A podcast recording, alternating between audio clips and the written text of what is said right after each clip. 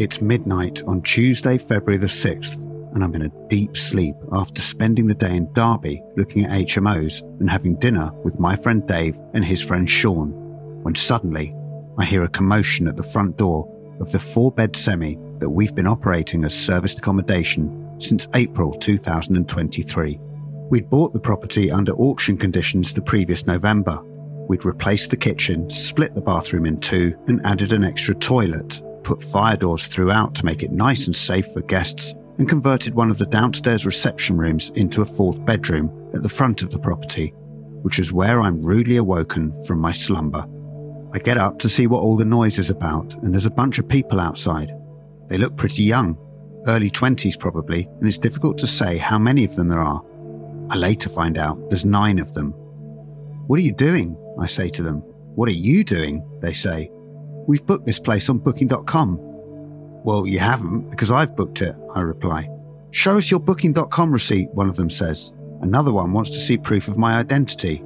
I tell them my name and then explain to them that actually I'm the owner and that I booked it directly with the management agency. They don't believe me and ask me to prove it. It's going to be a long night.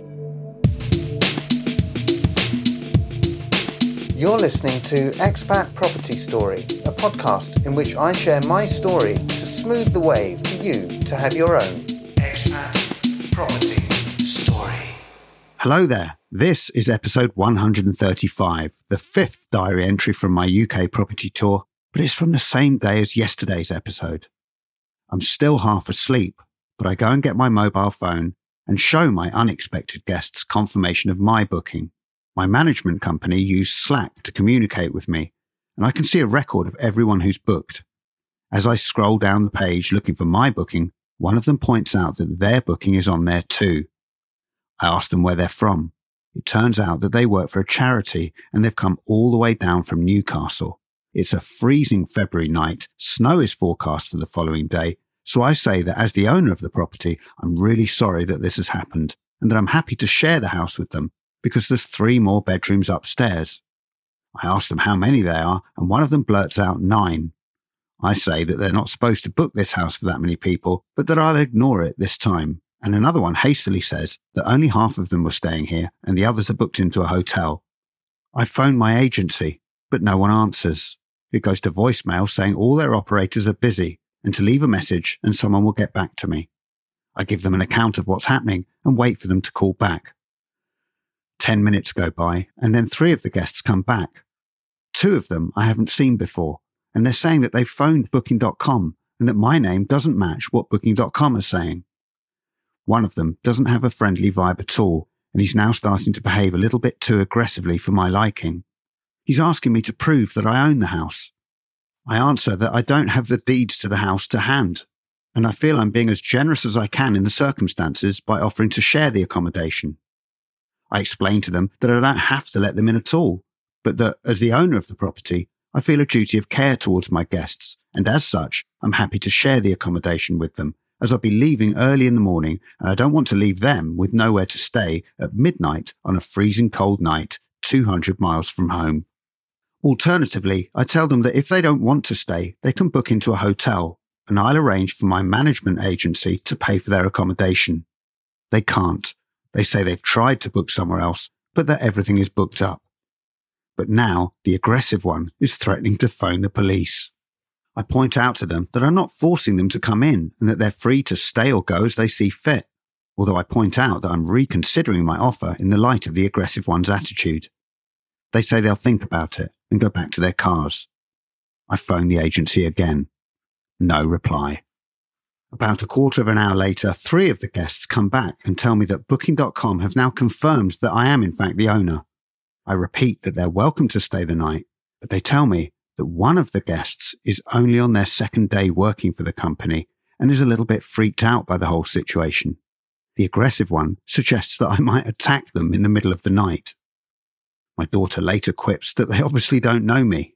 She's not testifying to my good nature as much as my lack of manliness the nicest one says thanks, but no thanks to my offer.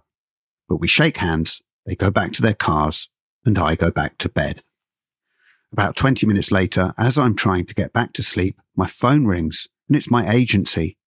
They tell me that they're sorry for the mix up and that they've found alternative accommodation for the other guests.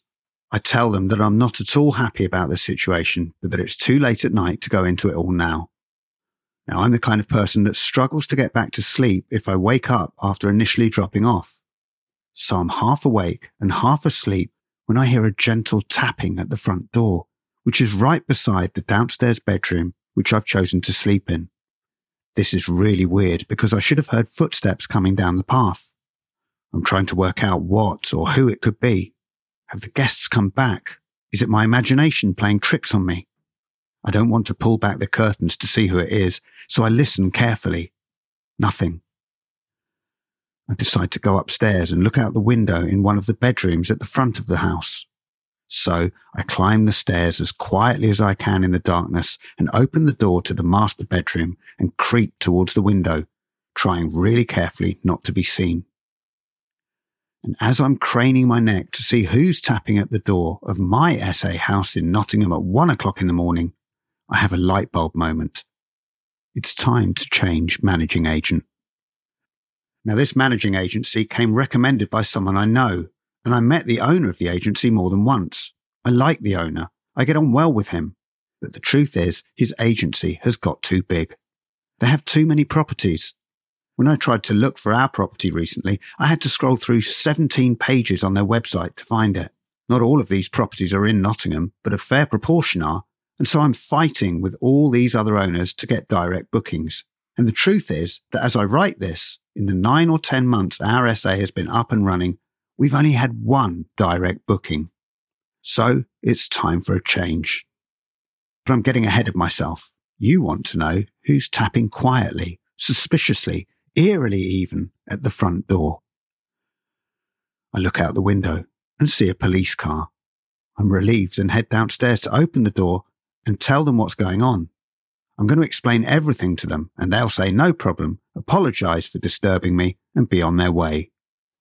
But by the time I get downstairs and open the door, the police have gone. I go back to bed again. I have a long day ahead meeting more people in Derby before hiring a car to head up to Manchester to a networking event and then on to Preston to be the first ever guest in our second SA. So I really need to sleep. And as I'm drifting off, I think about the importance of a good managing agent in property. A few weeks ago in episode 127, we ran through 10 ways to reverse engineer your property story. Number six was having a good managing agent. You can have the best business model tailored to your goals with the best refurb and the best design. But if your managing agency is not up to the task, then it's all for nothing, especially in serviced accommodation where reviews are everything. I'm not looking forward to looking at the review left by the guests who called the police on me. But that's a story that'll have to wait for another day. You've been listening to Expat Property